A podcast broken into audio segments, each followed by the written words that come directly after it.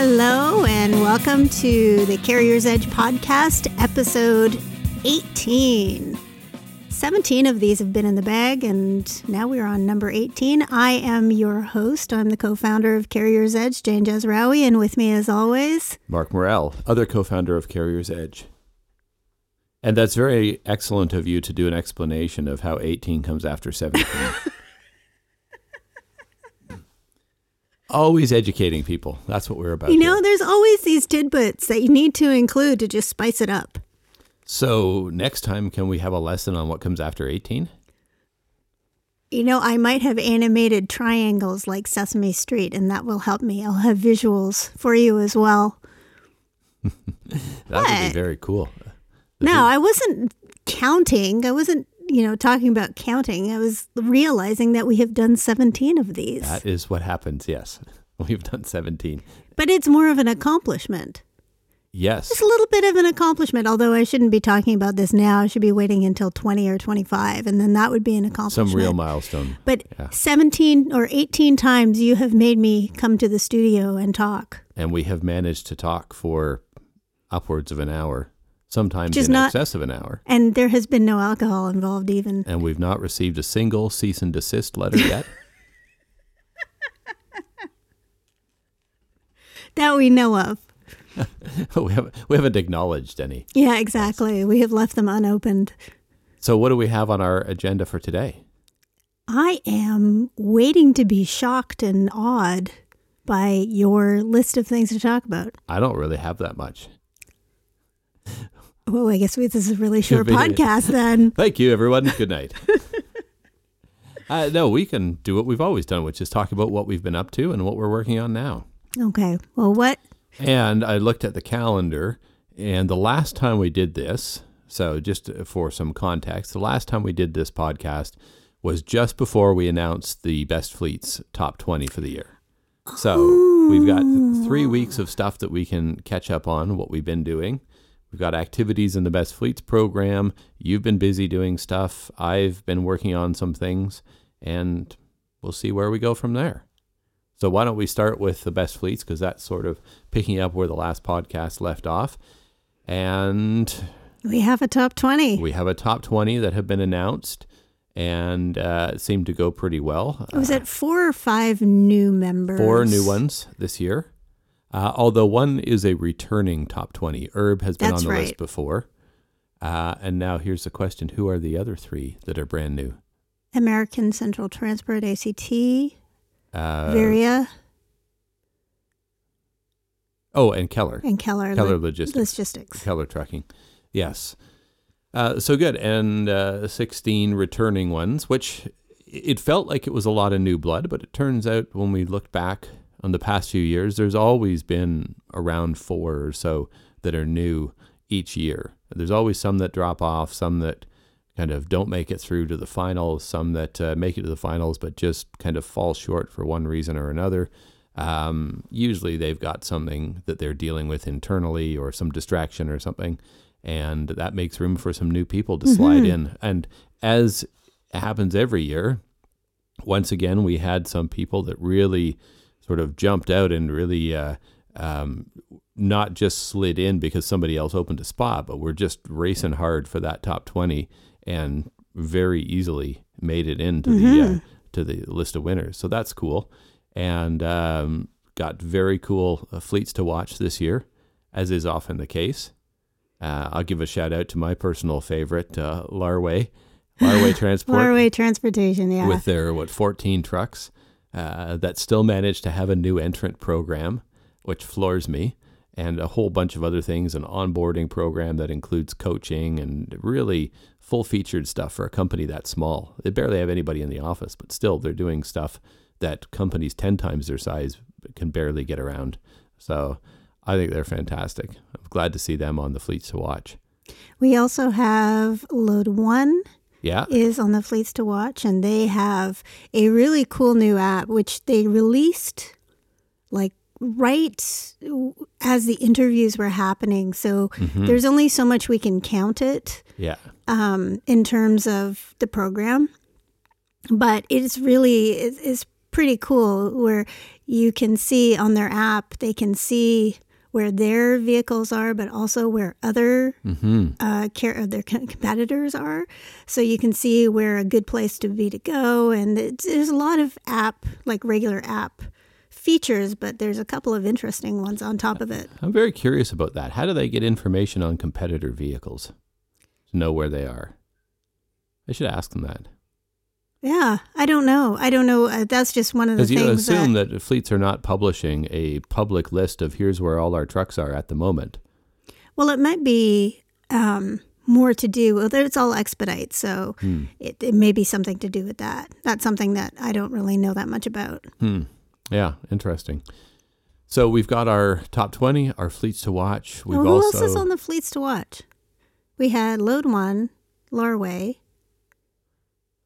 Um Oh, Werder. That was a surprise. Yeah. Uh, a pleasant surprise to see them in the program and make the top uh, uh, top list there, the fleets to watch, which is good. They had a lot of stuff happening that uh, uh, really is shaping up to be an interesting environment for their drivers for sure. Uh, we also had uh, Bennett. Um, Oh, yes, and, there's another, contract- Hoekstra. another Bennett's another um, contractor fleet. Yeah, and Hoekstra. And Hoekstra, yeah. Yeah, that did very well in the scoring. So that I don't know. For some reason, the fleets to watch are often more interesting uh, because they're the ones that have got so much stuff going on, but they still have so much potential. Like you see some of these ones that are on the top twenty, and they're doing everything. They've got all these programs that they're doing, and they've got their drivers are happy, and they got great results, and they're just sort of checking all the boxes to easily make it onto the top twenty. But it, it's in some ways it's great that they're doing all of that stuff but yeah it's like yep you're doing it it's working okay good but when you see these fleets to watch it's like they're doing these things but they haven't finished it yet Yes. they're sort of on their way so it's exciting to be sort of part of witnessing them Watching putting them, it yeah. together so i find that very uh, enjoyable to look at that Well, we also pick them. That's the one thing we get to actually pick. Well, and that's generally why we pick them is because they've got all of these things that are happening, and you can see that they're just on the cusp of something, uh, and and that's really uh, exciting. Mm-hmm. and we also we also have a bunch of um, fleets that were fleets to watch that are on the top 20 now. ACT was a Mm-hmm. fleet to watch. Veriha has been a fleet to watch. Challenger was a fleet to watch. Yeah. Herb's been a fleet to watch. Yeah, there's a lot of them that are fleets to watch that end up making it into the top twenty. Maverick. Top uh, Trans Pro as well, I Yeah. believe. So quite a number of them, and uh, yeah, so- Keller Logis or Keller Trucking just jumped in. yep, That was a good little bit of a surprise. Yeah, I guess now you think about it, the of the four newbies, Keller is the only one that didn't go through the fleet to watch step first. Yeah. Yeah, and there's always one every year that just jumps on. So And we do the scoring, and the conversation is something like, Have you noticed that this company is doing really well? mhm. And it's, you know, weren't expecting it. And, you know, after, like, you know, to do well in one category is like often fleets do really well in one category because they've decided that that's where they've focused.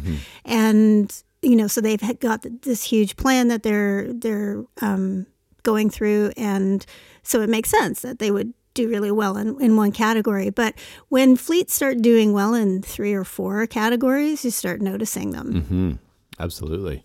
So that announcement is out, and now we're busily preparing for the convention.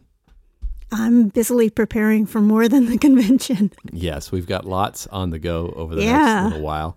Uh, convention is one of them, but thankfully it's again at the end of March, which buys us a little more time to put together the results book and get everything ready for the uh, award presentation and our exhibit. And now we're doing a breakout session as well, so that's going to be a bit insane. And we have lots between now and then. Um, and I guess yeah, well, I guess we can talk about some of those things because by the time we do another podcast, you'll be deep into it. So that's part of what you've been working on for the last three weeks as well. Uh, so through March and April, Jane is going to be one of the uh, featured speakers at the Great West uh, Casualty uh, Leadership Symposium, Yep. uh, doing uh, five different dates across the U.S. And that's going to be a lovely adventure because Jane absolutely loves flying. So getting to fly to all of these places is just going to be the funnest time ever, right? Oh, it's going to be fabulous. fabulous. And plus the extra, because I don't want to, because I hate flying, I don't want to do two flights in one. So I don't want to do a connection. Hmm. So I will fly and then drive rather than do a connection. So Yeah, I have a couple of those. There's two of them that we can't easily, well, we can't get a direct flight to. So we could do a connection, but doing a connecting flight um, when you could do a three hour drive, it's kind of iffy because you're going to end up waiting around the airport for an hour or two for the connection. Then it's going to be a 45 minute or hour long flight. You know, it, it doesn't make sense. You might as well just drive it. So there's two of those that I am now conscripted to uh, come along for the ride and uh, be the chauffeur. That's right. So yeah, well, I guess I'm the entourage. you are. You I'm the driver, chaperone. chaperone. Yeah, Yeah person that I can clutch. personal assistant. yeah. Yeah, Yeah, a person who figures out where I'm supposed to go and what to do and all of that. Yeah. But also, it's good to. Neither of us have been to one of these, so yes. So I'm looking forward to it. Um, Mm-hmm. From what I hear, they're very good events, and there's uh, even if I'm speaking, Yeah, I'll skip that part. yeah, But, you can go uh, to the bathroom for an extended time. Yeah. Well, that'll be like you're on the second day. So uh, for the first one in Knoxville, uh, which is coming up in I guess two weeks, three weeks, something like that. Uh, Yeah, we'll be so. uh, we'll be going for the duration of it. I'm going to that one as well, and uh, that will be a good uh, good opportunity to see how the whole thing works and you know get comfortable with it. So Mm-hmm. I'm kind of looking forward to that. Uh, I think by the time uh, oh by middle of April, uh, when our travel schedule is done, uh, we're going to be about sick of doing speeches and travel and trips and all of that other stuff. So. That's going to be quite the adventure over the next little while. Well, I'm also doing a local. I'm speaking at Oh, the yeah. the TTSAO. No, Yep. Yes, the Truck Training Truck Schools. Training Schools Association Association of of Ontario. Ontario. Their uh, annual conference is coming up at the end of this month, February 28th and Mhm. March 1. And so you're on March 1 there. Yes, my my job is to wake everybody up in the afternoon after lunch. So I'm gonna go in there and wake them up, and then zip in, zip out, Hmm.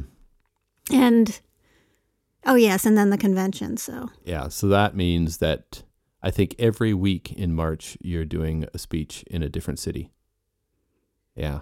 my God. So wow, you've ended up doing uh, a road show. I am. I I'm did- doing the road show. I did six years of uh, cross country tour, doing half day sessions, talking about best fleet stuff just across Canada, and uh, that was uh, a bit insane. It would be like six weeks of of travel, and I would go and do two or three different cities each week, and just basically cross the whole country and throw in a couple of extras for different conferences and things like that. And it was a bit insane, but uh, you get to, you get to meet a lot of people, you get to see a lot of different places, so it was good. And when I was finished doing it, I guess uh, I guess it was about three years ago now that we decided that it wasn't really feasible anymore.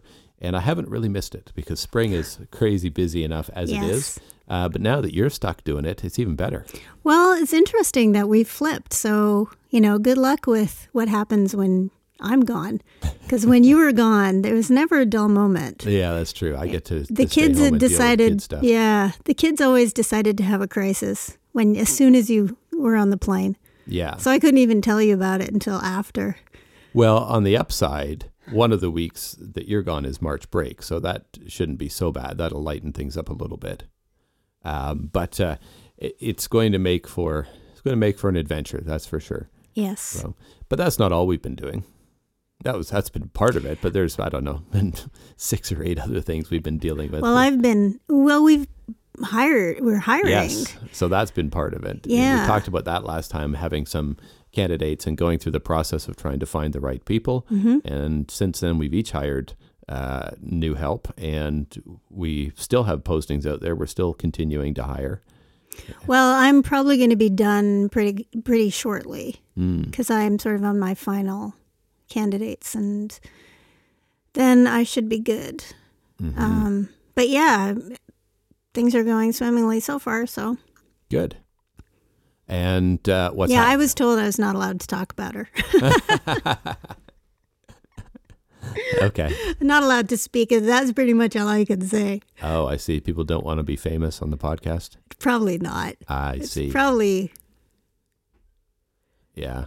probably better that I respect that. To respect something about our staffers, right? Oh, but I have to tell you, this is news. Mm-hmm. Um, the my new hire, Julie, uh, she's going to put together orientation stuff for me. What do you mean orientation? stuff? orientation for new staff, like how to. Yeah, I know. Well, we have orientation. We hire them, we throw them into the deep end, and we see what happens. We shouldn't say that because you know. It, we're not exactly an example of great bus fleets, although we're not a fleet. We're, We're- a software we're- company. but we should practice what we preach. Right. So Although we are getting a lot better. I was uh, setting We've up my documented. new guy, and we've got yeah, we've got a fair bit of stuff. we don't have it all in one place. So that whole thing about the uh, trying to get to a public folder Yes, that needs to be documented. So for my new stat guy, holidays. for my new guy, I went and added his, his public folder for him. So Ah. uh, I think that's yeah what to do. So uh, yeah, so there's IT issues that we should clean up. Absolutely. Uh, but that's nice if somebody's putting together orientation. Fantastic. Yes, she is she building would- some courses as well, right, for She customers. is. Um, we were talking about uh, the harassment course that we're that is our next title, hmm and she's working on it, and she is hoping to have it um, like a draft of it in the system by the end of February. It's not bad. hmm So then it'd go to voice early March. I think it would be done Mid-March. by the end of March. Oh, so it's a big course then. Yes. Well, I don't know yet. So she's Mhm. sending me a she's sending me the outline for it. And then we're going to talk about it. Maybe it'll be separate courses, maybe it'll be one big well, always be separate courses if it's one big course because we'll have the minis as well, but I need to sort of decide it's difficult because there's a lot of things that go into it. So there's the whole whistleblower protection. Is that Mhm. Canada and the U.S. Is it? It is different. So how do we handle that? There's the um, in Ontario. There's a violence in the Mhm. workplace. Um, regulations or legislation that you have to follow, but and then there's other harassment provisions that go along with HOS and there's a lot of different bits of things. And then there's just irregular sexual harassment. Yeah, or- you need to have your anti-Weinstein bit. yeah. So, you know, that's kind of what we're wrestling with right now is, you know, how to wrangle all of that into good information. So it will probably end up being a larger course that is split up into nice. different titles. Yeah. Very nice. And then there'll be a Canadian and a US version because, Too many different regulations and things. yeah. Yeah. Well, it is interesting to kind of move into some of those softer Mhm. skills type courses, and like the conversation we were having yesterday about the the ideal traits for drivers, and um, putting together some content that addresses what to do if you are uh, somebody who has some of these traits that are less ideal. So, um, you know, for instance, we know that uh, patience uh, versus impatience, those kind of things, can be um, triggers for good or bad driving behavior, thrill seeking versus passive, and those kind of things. So, if you're anxious, uh, if you're an impatient person, uh, how to deal with that in the context of driving, and uh, how to put t- together sort of some strategies that will help people have better success. And I'm I think that was an interesting conversation, and, and I'm really looking forward to seeing what we can do with that in terms Mhm. of content because that's stuff that applies across a range of different subject areas. So, like we were talking about, you know, distractibility is one, or um, impatience and things like that.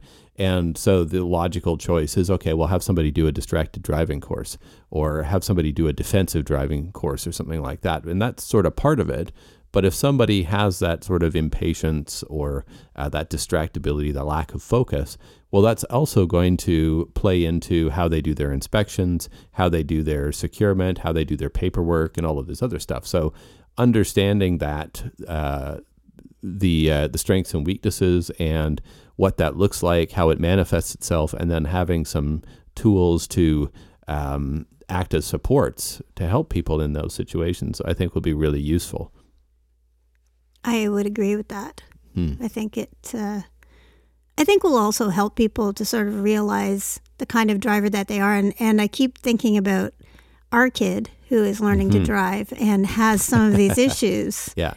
You know, the he doesn't like being late, so when he's late and he's driving, it's not great. hmm So how do you, you know, what kinds of things do you do to coach him into not, you know, not not taking danger or not making dangerous decisions because you want to get someplace faster.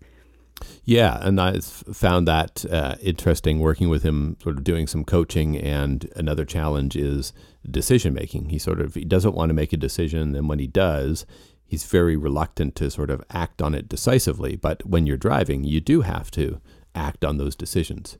You've got to make a decision. You've got to act on it, and you've got to act on it with purpose. So you can't decide that you're going to pull out into traffic and then inch your way out at three miles an hour because uh, it's just going to drive people crazy. Yeah. You got to get there and you don't speed, you don't rush into it, but you've got to demonstrate that you're doing it in a way that doesn't uh, get in everybody else's way or doesn't cause other problems. So that's sort of an issue that he's working through with the driving, but it also plays out in other parts of the, his life as well. So we talk about it on a more general level.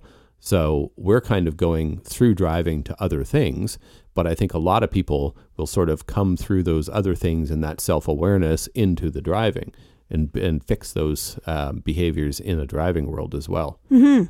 So. Yeah, uh, so very interesting stuff happening on the course side, and I know you're continuing to do more foreign language stuff. You're, you're doing some more Spanish, doing some French. Yeah, FISMA is coming out in Spanish soon. Yeah. Um, We got some more French that we Mm-hmm. going to be doing uh, shortly as well, which is uh, always always welcome by the uh, uh, by the customer base. So something else to discuss. Uh, I did an interesting webinar uh, this week, one that we haven't talked about a whole lot. And in our monthly webinars, it's one that, for whatever reason, has been deliver- delivered less times than any of the other ones. And that is the session about combining classroom and online training to actually make the most of them. And uh, I thought it'd be interesting to get your take on it because I sort of put this thing together on my own and put together my ideas about Uh-oh. it. But it occurred to me that it'd probably be a good idea to write some LinkedIn articles. But uh, um, no, I'm interested in your feedback or your thoughts on it as well. So I had kind of mapped it out, breaking out, you know, there's all of these different ways of delivering content. Um, you've got the classroom, you've got the self study, online self study, like what our courses are, but you've also got live e learning that you could be doing, um, like a WebEx or a GoToMeeting kind of thing. You've got the kiosk models that museums use and other people use from there. Um, so I focused just on classroom versus the interactive self study. And what I was thinking about is even if your main reason of main reason to decide between them is scheduling, which is what most people in tracking do, is like, mm-hmm. okay, well, we can't schedule everyone in for classroom, so let's do it online right. but you still want to make sure that you're making the most of each of those tools. Even if you can schedule everyone in for a classroom, doesn't necessarily mean that you should if all you're going to do is have somebody standing at the front of the room talking. That's not a great use of classroom time. So I spent some time in this webinar talking about um, you know the sort of the best practices and how to make what things to think about when having a great or when creating classroom courses to make sure that they're great. What things to think about with uh, online and how they balance each other. Um, but I always love getting your input on the the classroom stuff because you have a, a very different perspective and you always have an interesting approach to it. I had said that one of the biggest things that they should look at doing in the classroom is um, just taking advantage of the opportunity to collaborate. The fact that you've got a bunch of people together and you don't want to just have uh, somebody standing at the front as a talking head. You know, what could they do um, to make it interesting? How do you break that up? So if you're delivering content like some of the stuff we have in our courses, if you're going to deliver that in a classroom setting, how would you do that? What kind of things would you use to keep it interesting in a classroom environment? Well, what kinds of things are they doing in the classroom when they do something online? I guess that's the question first. So you would want to do your administrative stuff in a classroom if it's orientation. Yeah, I'm thinking about a regulatory thing. Oh, regulatory? I think, okay, I almost always go to hours of service uh, to to start thinking about um, regulatory information. I guess hazmat as well. But I think what you could do in a classroom would be scenarios. Mm-hmm. That would be the most useful thing to do. And come up with common scenarios that are problems or issues or sticky things at the company and work through those together, but also let people talk. I think mm-hmm. it's a really good opportunity when you bring people in for training is to let them have that, I don't know, 20 minutes somewhere in the session where they can just talk about whatever. And a lot of the times when there's a lot of things going on that are problematic. So say ELDs you you have to introduce ELDs and, and, you haven't done it three years ago, so you're just doing it now, and everybody's really really tense about it, and don't you know people don't feel like they are going to succeed. That's something to talk about. That's hmm. something. That's something that you could just let people. So the the first block of the classroom isn't really even the content; it's just kind of a dump of what are your questions, your concerns, all of that kind How of stuff. How are you feeling? Yeah. You know, what's you know, what's the most irritating thing that you did? What's the best thing that you did? Do you have anything to share? That's something that you know when you're doing training and you and you're bringing in people all the time and they you know you're kind of doing this and I know that because you know I was always doing sort of when I was doing stand up I always did you know, a bunch of different people did the same class and you do it 50 times and you start kind of going by rote. But allowing people to talk is is much more powerful, especially when you're trying to put them in a learning environment and trying to get them to open up. They are much more interested in listening to what you have to say if they've already said what they have to say. Hmm. So giving them that chance is, and then you can also document it, right? So if you have a flip chart you can have them, you know, you can basically make notes and say, you know what, this is something that you've brought up as an issue. I'm going to take it to management. And if there's, you know, two or three people or 10 or 15 people in the group, then that's a significant piece of feedback for management. Hmm. And I did that too, especially when there was an issue. Mm-hmm. And sometimes the issue had nothing to do with my training. So the the famous time that you know about was when I was teaching um, SAP, which is a enterprise software, and so it was at a big company, and I was teaching the accountants, and I don't remember what it was that I was teaching. I just remember that they were all really angry, angry people, angry accountants, and there was just this hostility going on, and I thought I didn't know what was going on. So I basically stopped and asked, you know, what's going on? And because I didn't know, I didn't work with these people, right, I didn't know consultant. them. Yeah. And what happened was they had in their, in the whole situation of bringing in this new system, they had just I had inadvertently told them that their boss was changing. because I had the information and no one told me that they didn't. So you didn't know it was a secret? No, oh. it wasn't. Uh, no one told me. I had no idea. I was just, you know, delivering information that had been vetted by my uh, supervisor. So yeah. I, you know, it's not like I just started teaching this stuff out of the out of nothing. Well, somebody I, had to provide that information to you, and and then yeah, didn't think it was a secret. And so, you know, I'm blah, blah, blah. And, and all these people are, you know, freaking out silently because they realize that their boss has changed. And, um, I, and so they told me, and I was completely flabbergasted. I was like, oh, I'm so sorry. And then it, there was just a litany of, of complaints about the lack of communication.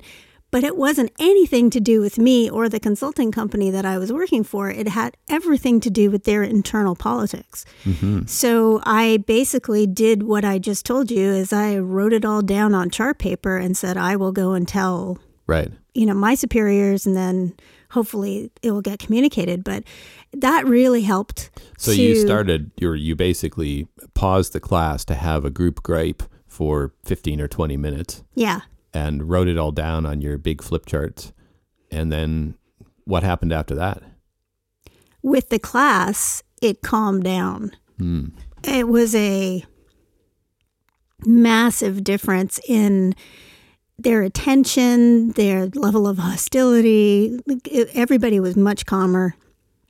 Hmm. They got it out. They didn't have to. That wasn't that wasn't a problem sitting in the back of their heads. You know. You know when you are you're trying to concentrate in a meeting or something like that, but you have a problem at home or you have a problem with right. a coworker or you have to fire somebody or, or something, and you can't concentrate because you know your brain is is fiddling with this piece of information that you have to deal with and how am i going to deal with it and it's so awful and i'm ah and so you're not going to learn anything but well it's hard it's yeah. hard to turn that part of your brain off. Yeah, you're not able to focus. But if you have you have the ability to speak it and it's out there and it, it's just it's very cleansing. There's something about it that just kind of removes it. It's not that it goes away. You haven't solved your problem. You've just it's not just yours anymore. It's a group problem and it's much easier to to address problems when the group is there well, you also feel like you've done something because you've spoken up about it. Other people have chimed in, notes have been taken, and somebody else has said, I'm going to take this up with management. And just to, I know I'm going to interrupt you, but I think that's the power of the Me Too movement hmm. is that it's not just one person saying to an HR officer in a in a little boardroom by themselves talking about these these things that have happened to them. This is i'm speaking about this and everybody else is saying yes that happened to me too. And that's the same thing that happens when there's a problem in an office where like for example an ELD isn't working and people are getting really stressed about it you say, talk about it in a group, everybody else goes, Yeah, me too. This is happening to me too. And just collectively, everybody calms down mm-hmm. because, okay, someone knows maybe this is going to be addressed. And there's a much higher likelihood of problems being addressed if you talk about them as a group. Yeah, that's interesting.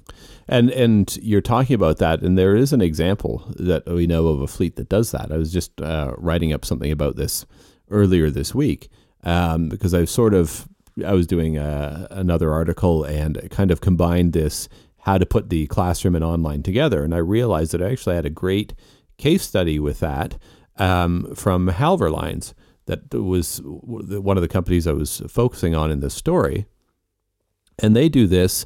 They um, they do Smith system uh, defensive driving for their drivers, and they do it in a classroom format and everybody has to go through it and they redo it on a regular basis. So I, I, don't remember what their schedule is, but every couple of years you go back in and you do your Smith system thing. But because they're running this course over and over again, a couple of things happen with it. One is that they get a mix of drivers at different tenures coming into that class. So you get some people that are brand new and you get some people that are repeating it, which is a real benefit because you, you get sort of team building, you get different experiences and things like that, which makes for a more complete educational experience for everybody. But for the first part of that classroom, I think it's a full day class. And for maybe the first hour or so, they do exactly what you talked about, which is they take that opportunity to look at it and say, well, we've got a group of people here. Let's do a meeting. So there's a couple mm-hmm. of company updates, but it's what do you think about this? What's working? What's not working for you? So they're getting that feedback, and that's the way things start. So by the time they get to the training, people have had that cleansing experience and they're ready to focus on the content, and it works uh, very well for them. I mean, it's their safety numbers are great, their turnover numbers are great. They've been on the best fleets list. I don't know six times, something yeah, like they're that. They're a really solid company. So I think a good that, example of it. Yeah, and I think that people tend to forget about that opportunity. I can't remember what. Shoot, sorry about that. I just just went away. Something about the opportunity. Um, it doesn't occur to them that they're getting people together so that they should have a formal feedback collection uh, process that's happening there, and that I don't think. Well, I, I, think some people actually do think about collecting the feedback, but I don't think anybody really connects the fact that they need to do that in order to open people up to the learning. Yes. Yeah, it, it really is a um, it's a tr- oh, this is what I was going to say. It's a team building exercise actually. Uh, in a you know, and you don't want it to just be a, I hate this and I hate that and I hate this about the company and you guys need to do you need you need to fix this. It can't be just that. It has to be something that is going to be productive. And mm-hmm. that is sometimes a little bit difficult to do. But I think doing that is better than icebreaker games. Oh, yeah.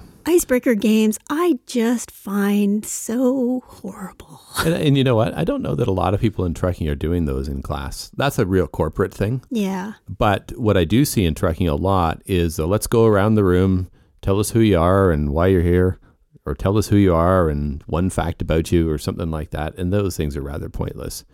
You know, everybody can do the introductions uh, at the beginning, but you're not really going to get any meaningful contributions if it's just uh, going around the room, you, you, you, you, you. Yeah. And yeah, I, I hate doing that. Well, I think the name tents or, you know, those basically it's piece of paper folded up into three so that it'll stand up on its own or mm-hmm. cards that you can get that are you know, if you don't have any money for it, you can just use photocopier paper mm-hmm. and a marker, and you can put that information on a name tent. And yeah, you know, and that can be part of the activity. Is you go and get markers and get the thing and make it, and then. Well, and here's then something it. else to consider that I know is something that you do without even really thinking about it, but hardly anybody else does. Is just the arrangement of the room. You look at most driver training rooms, and everybody's in rows so if the drivers have got name tents, it doesn't matter because either yeah. I'm at the front of the room and you're all behind me, or I'm at the back and I'm just looking at the back of your head. So look at how you organize a room instead. You put everybody in a circle, basically. I try to because then everybody can see. Like you, you, you have to try and get.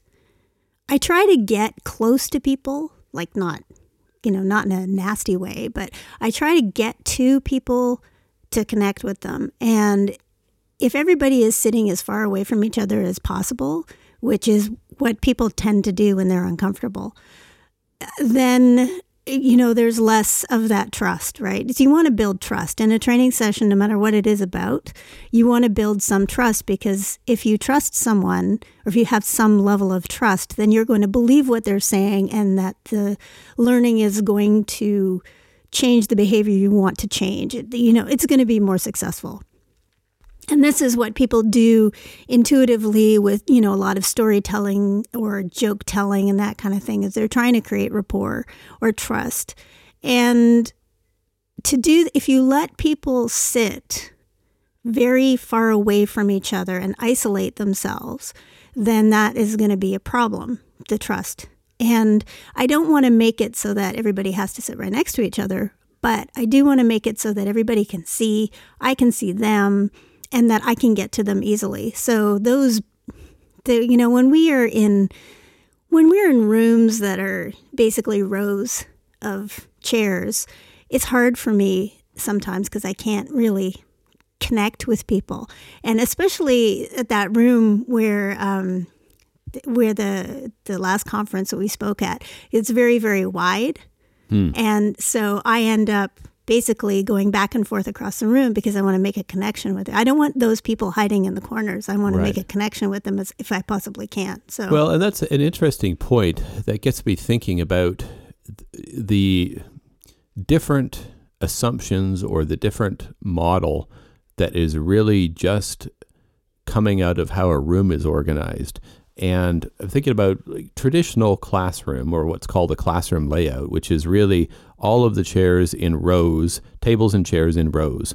It really is designed for an individual experience. It's the mm-hmm. individual mm-hmm. sitting there listening to someone and probably taking notes. So, in a speech situation, when we go to a conference and we're doing a breakout session there, that's how they have most of those things set up. And it makes sense because each person is there to get something from the speaker. It isn't meant to be an interactive or collaborative experience. You're, you're there to listen to the speaker and learn from them.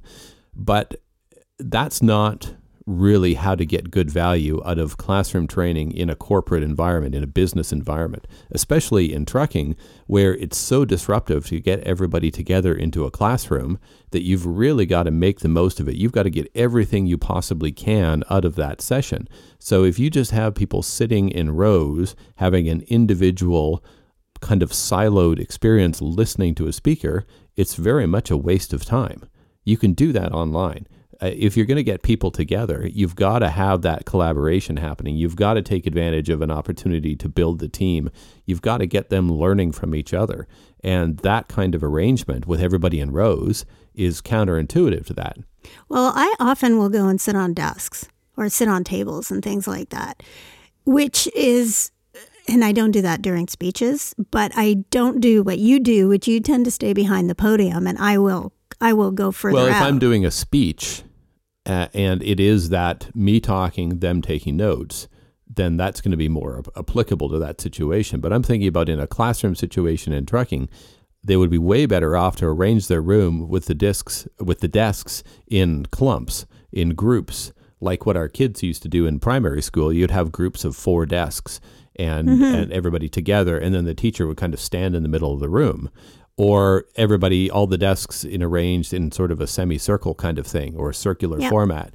Uh, or, or, just as, sometimes it's just chairs. Chairs or whatever, yeah. Well, you want to give them some way that they can take notes and things like that, but have right. everything arranged so that it is um, promoting that kind of collaborative discussion and collaborative learning.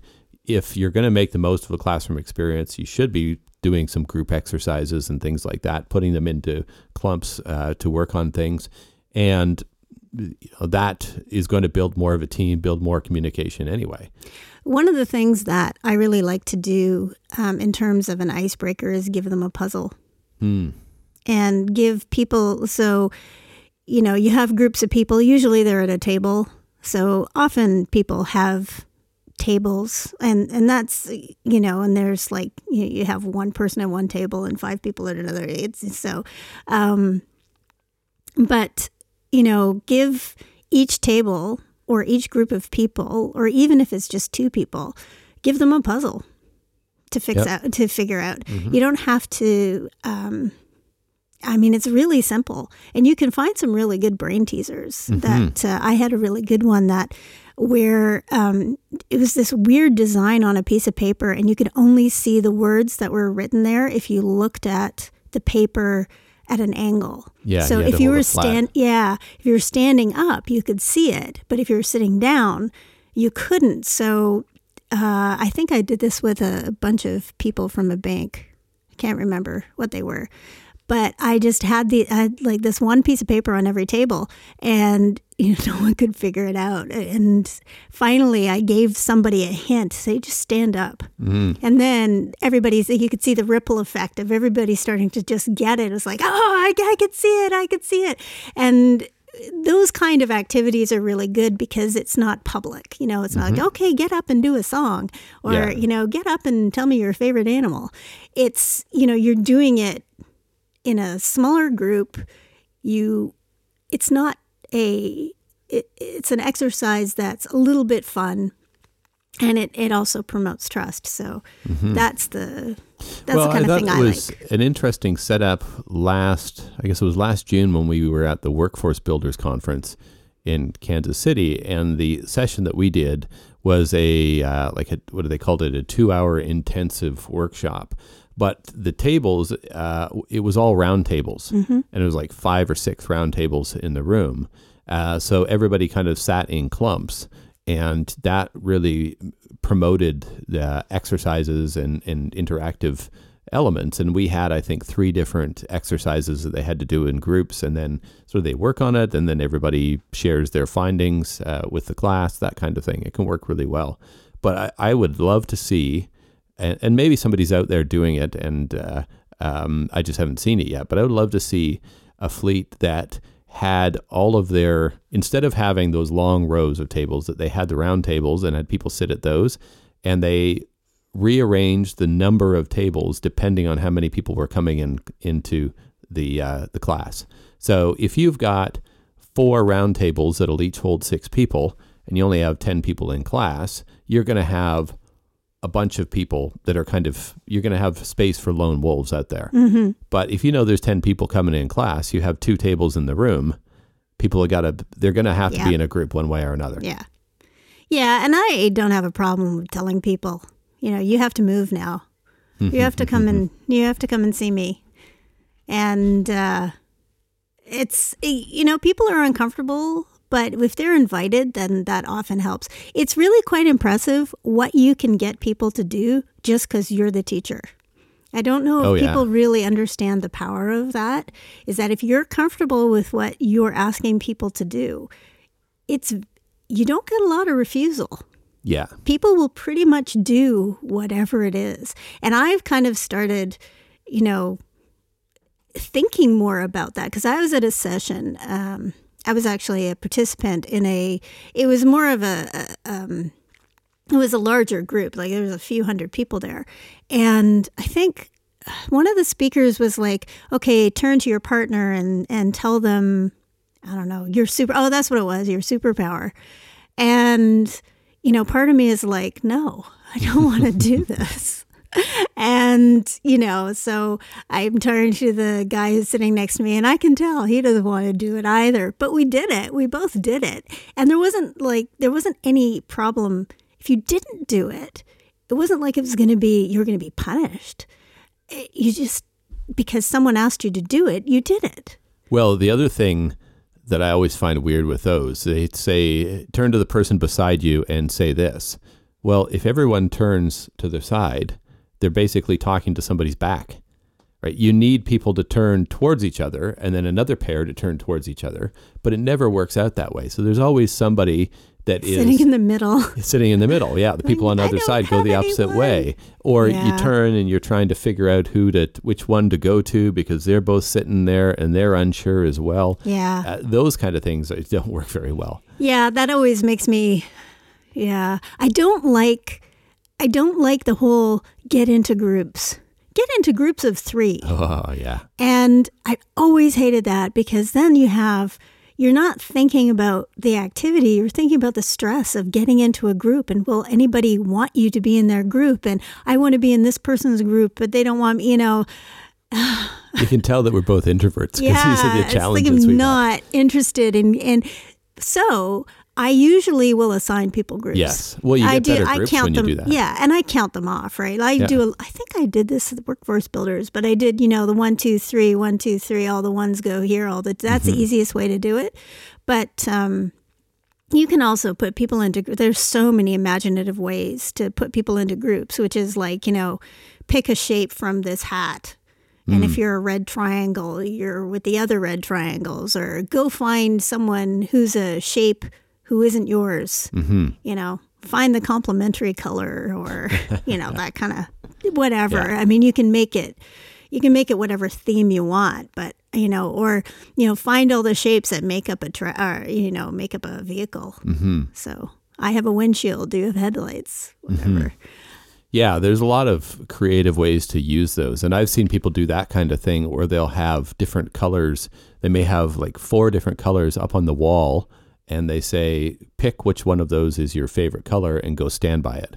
So it isn't just um, getting into groups in sort of the traditional way. It actually gets people out of the seats and over and moving around the room. And that's another thing that really sort of breaks up the crowd, breaks up that I don't know, concrete of a bunch of people just sitting there in their chairs waiting f- to be educated. If you get them to get up and walk around and move around the room and mix in different combinations, it really makes a big difference. Yes. Yes, definitely. Which always reminds me of one of my favorite examples of uh, uh, how to do classroom education in trucking. It comes from Motor Carrier Service and the way they do their different stations around the company when they do their training. Uh, so instead of having a one day classroom session where they have a sequence of people cycling through, they break it up into different groups and have different stations around the company. So you may be in one place getting, you know, maybe there's four or five people in one place getting content, and then there's another four or five people somewhere else in the company Yeah. getting a different bit of content. And then after, basically, when the period is up, they rotate Mm-hmm. around to different classes, different stations. It's so fantastic. And it's not difficult to do. Uh, when you think about it, but it's great. It gets them out of the class, so they're in the yard, they're in the shop, they're Well, in. Well, you have to. That's something you have to do. That really is good for a large group. Um, is is having people split into different stations, and it's I think is an excellent thing to do for a driver meeting because the drivers are all coming in and they're not used to being in that office Mm-hmm. space, and it kind of reminds me of um, parent teacher interviews. You know, you're going off to you know the different rooms and you're going to see different things and it yeah it's the same kind of thing. I think it's i think it's an interesting way to keep people on their feet to have them do actual you know you know drivers are very physical.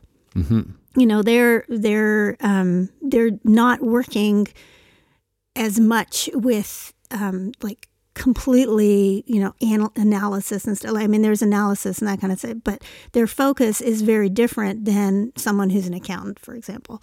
So you know, getting them to, you know, get out of their comfort zone and go and do things that are a little bit different and stand up and get some exercise and that kind of thing is, is really, really, really helps motivate people, I think. Especially if you can get some success, you can get some sort of a reward for everything you've completed. And it really sounds like grade school. Mm-hmm. But what works for kids often works for adults. And you talk about adult learning principles, but really rewards yeah, works for everybody. adults. Well, you made an interesting point there about the um, meet the teacher stuff and how you go around to the different rooms. And part of the value I get from that is meeting the teacher, getting sort of that physical meeting with the teacher, but also getting a sense of what the room is like. What's the environment like? You learn so much just from walking in a room and looking around. And I think it's exactly the same thing for um, that fleet education thing for the driver to not just sit in the driver training room and have someone come in and talk, but go and see where that person is working every day. What is their environment like in dispatch? What does it feel like to stand in the shop? That kind of thing, and get a real sense of it. And that helps to make it more. I don't want to say make it more real, but understand what they're going through and what what the world of that uh, that department is like. So it's going to be a more effective education experience, and it's going to build up more, I guess, compassion as as to what the uh, department deals with and why they want things the way they want it and stuff like that. It's going to be a more effective education and team building experience, um, you know, all around. Yeah. So I guess that's why, you know, you do the, I don't want to say the boring stuff online, but things that are, the things that are the same for everybody everywhere, like a regulation, you don't really need to have that given to you via an instructor. So, the things that are really valuable as you know when you have a classroom is that connection I guess that's what we're trying to say is is the more imaginative you can be in how you connect with people and connect with your drivers, the better because that's what people are going to remember. You know, the driver surveys that we get through Best Fleets, it's always the connection with people that it makes them want to be at that company the most. Absolutely. Yeah, absolutely. And in a lot of ways, those regulatory things kind of get in the way of building that connection because you got to cover the basic stuff, but there's not really that much of an opportunity. You know, at some point, you've got to just sort of get down to the meat of the content, the regulation, the specifics of it, whatever the case may be.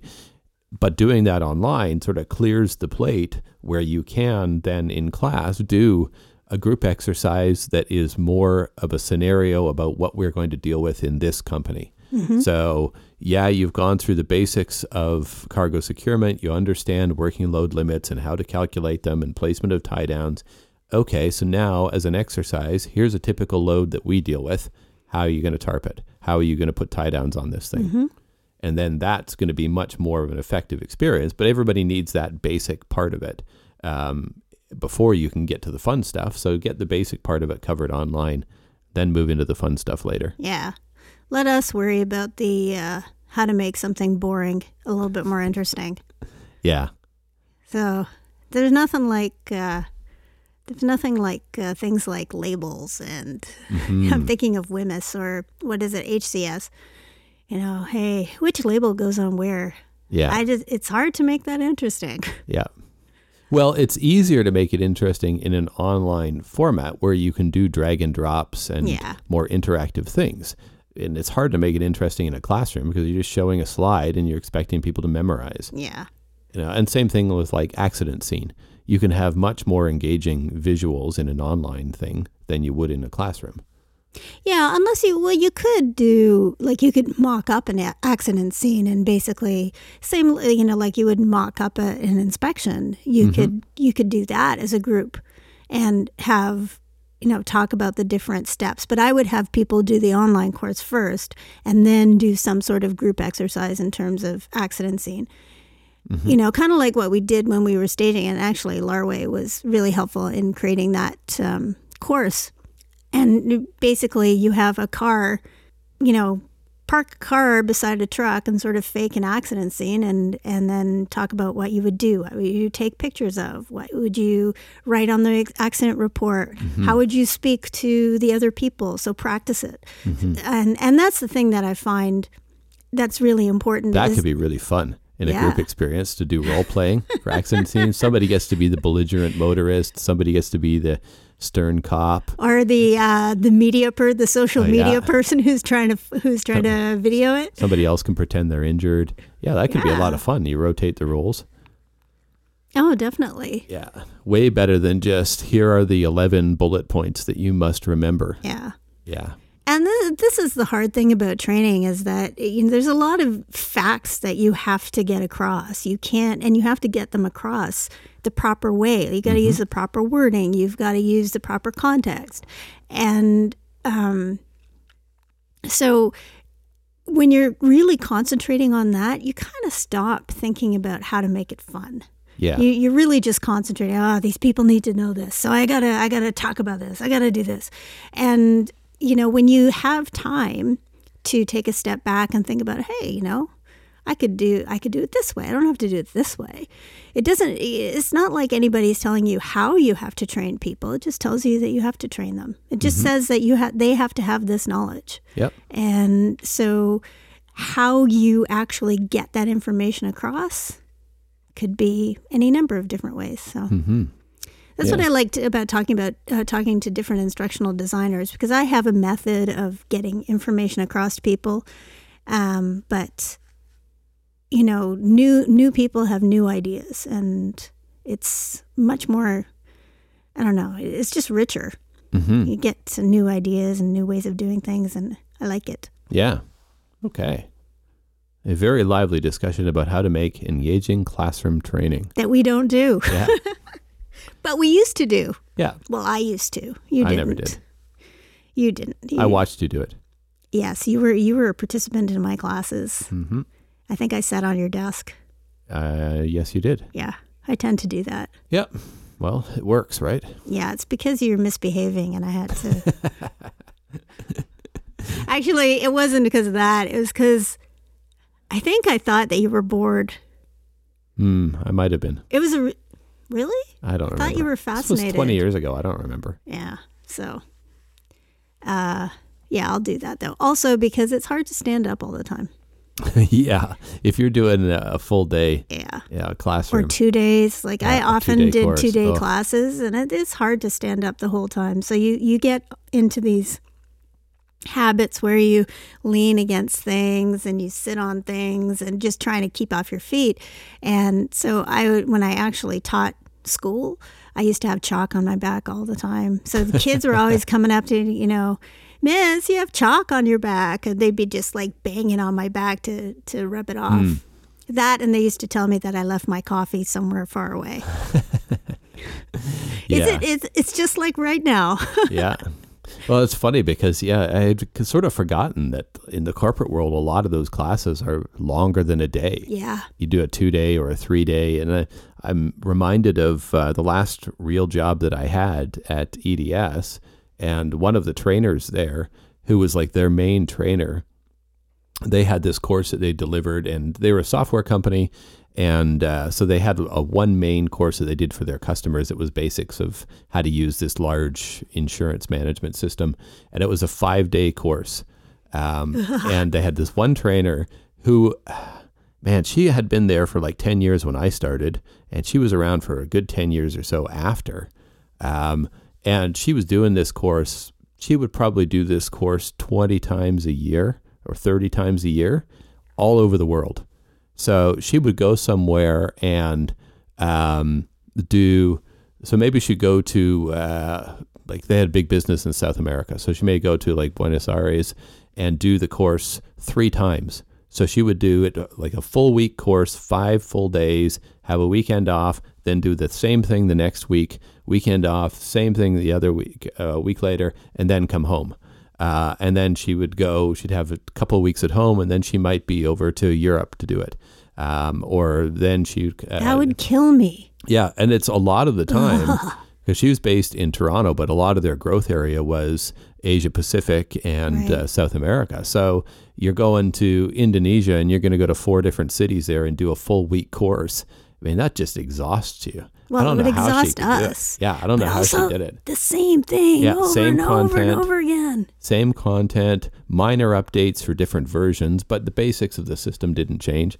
Uh, I I don't know how people have that kind of endurance or or love. I guess that's what it is. You got to love doing yeah. stand up training, love meeting people, love that experience of seeing them get it. I think and, you have to be an extrovert. Yeah. We're not. Yeah. So yeah, our model is much easier for us to yes. move it online. we can create we can create pretty things, and uh, hopefully it educates people. Yeah, and I think we can probably wrap it up th- from there because we've been rambling for quite some time now. Um, and in our next edition of our podcast, we'll have updates on our exciting travel schedule and things that are happening in the world of speeches and new course content. Mm-hmm. Will it be after the convention? No, no, we'll do another one. Uh, so the overall March. the overall winners won't no, be. No, we'll still be teasing with our overall winners. Yeah. But uh, yeah, we've got probably two more podcasts until we've announced that. Okay. But we've got lots on the go between now and then. So until then. And you will get to see what comes after 18. Yes. Thanks everybody for listening. Have a good day.